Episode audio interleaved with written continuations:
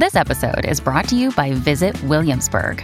In Williamsburg, Virginia, there's never too much of a good thing. Whether you're a foodie, a golfer, a history buff, a shopaholic, an outdoor enthusiast, or a thrill seeker, you'll find what you came for here and more. So ask yourself, what is it you want? Discover Williamsburg and plan your trip at visitwilliamsburg.com.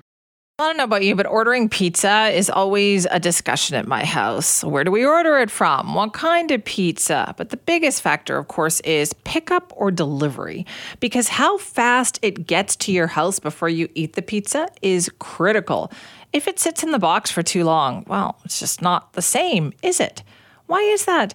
After 60 years, why are we still using this same method of transporting pizza? Surely, with all the technology that we have out there, that we could do this better, right?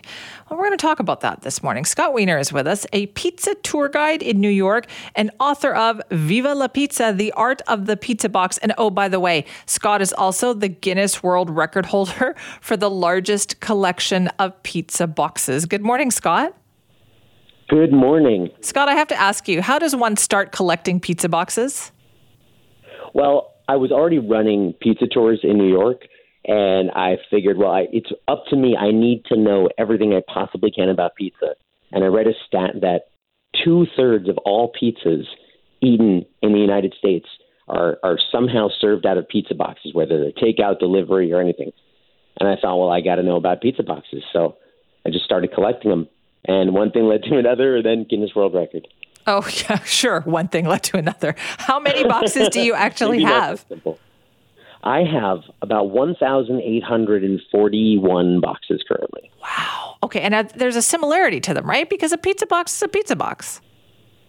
Well, a lot of people would think that, but there's there's two things that lead a box to be collectible.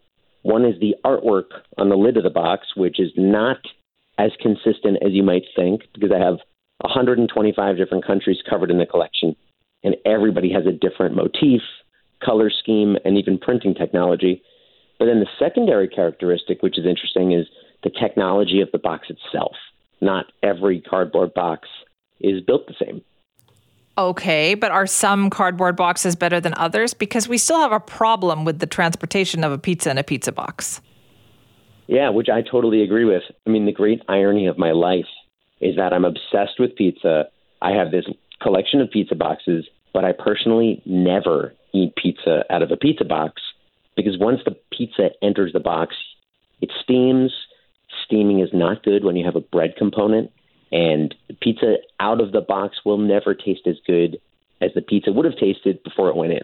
So, some boxes are better than others at transporting the pizza, but most of them are still pretty mediocre in that sense. I think it's just there's sort of this public contract that we've all just decided that we're okay with pizza being a little bit worse when it comes out of the box if it means that it's going to be conveniently delivered to our front doors. Okay, why can't we improve it though? Uh, has there been effort to do this? There has, but you have to remember that the people buying the boxes are not the end user of the box. It's not the consumer. It's the pizzeria. And if the pizzeria can spend 29 cents a box, then as soon as there's a better box that costs 34 cents, it's sometimes not worth the extra few cents because eh, pe- people aren't expecting that much of a difference. It, it, the end fact is that what drives pizza box use is price.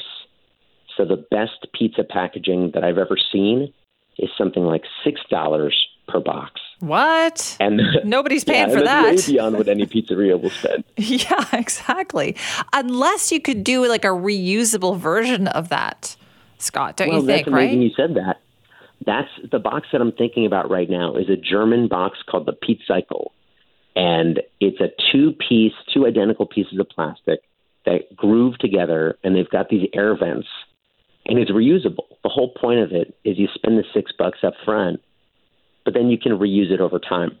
But it also means that if I'm going to buy 10 pizzas for a party, then I'm going to have to spend $60 on just yeah, the boxes. No, and now I have happen. 10 of these plastic things sitting around. Yeah. That's not going to happen.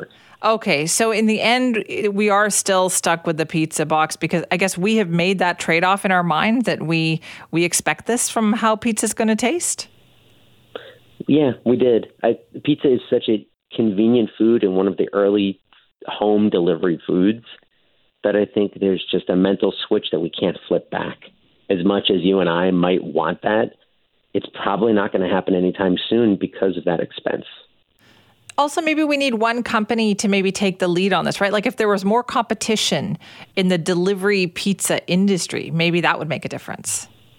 I do think if one of the big global chains picked up a better box, it would lead the way. But those global chains are the ones least likely to do it because a one cent increase in the box price could be millions of dollars on the bottom line. But Scott, like I see the ads for Domino's, right? Which is they're the big leader in the United States, aren't they? They are. So they've got these new cars, right? Where they have like special ovens in the cars to keep the pizza warm. And like they do all these things to make it seem like delivery is important. But in the end, the box is still the box. That's correct. They're doing all these things to really save themselves money in the long run because the shortest distance between placing the order and getting the pizza in your house is better. And if they can do it in these cars, they can have the pizza on their way to your neighborhood before you've even thought about ordering it. Okay, so what about the corrugated cardboard? Does that help? Corrugation is great. It's definitely an improvement. And that's something that was introduced in the early 70s, where actually you mentioned Domino's before. Domino's was a big pusher for the corrugated pizza box. And because it has multiple layers of paper and air, it's a better insulator, it's sturdier, they stack more neatly in the pizza shops. The Domino's founder, Tom Monaghan really liked that they stacked neatly. But that's the box that you and I see every day. It's all corrugated. Hmm. So, in the end, then, for you, Scott, and your advice to the rest of us is just try not to order delivery? like, just try to eat My it there? My advice is the pizza will always be better in the pizzeria. But if you order delivery, the best thing to do is to ask them to not slice your pizza. And then when it arrives at your house, if you slide the pizza, the entire pizza, onto the rack of a preheated oven around 300 Fahrenheit and just leave it in there for maybe two minutes. It will wake it back up. You can slice it on your own countertop and it will taste like fresh. The best way to do it. I'm doing that next time. Scott, thank you. My pleasure. That's Scott Weiner. Wiener, a pizza tour guide in New York, author of Viva la Pizza, Art of the Pizza Box, and Guinness World Record holder for the largest collection of pizza boxes.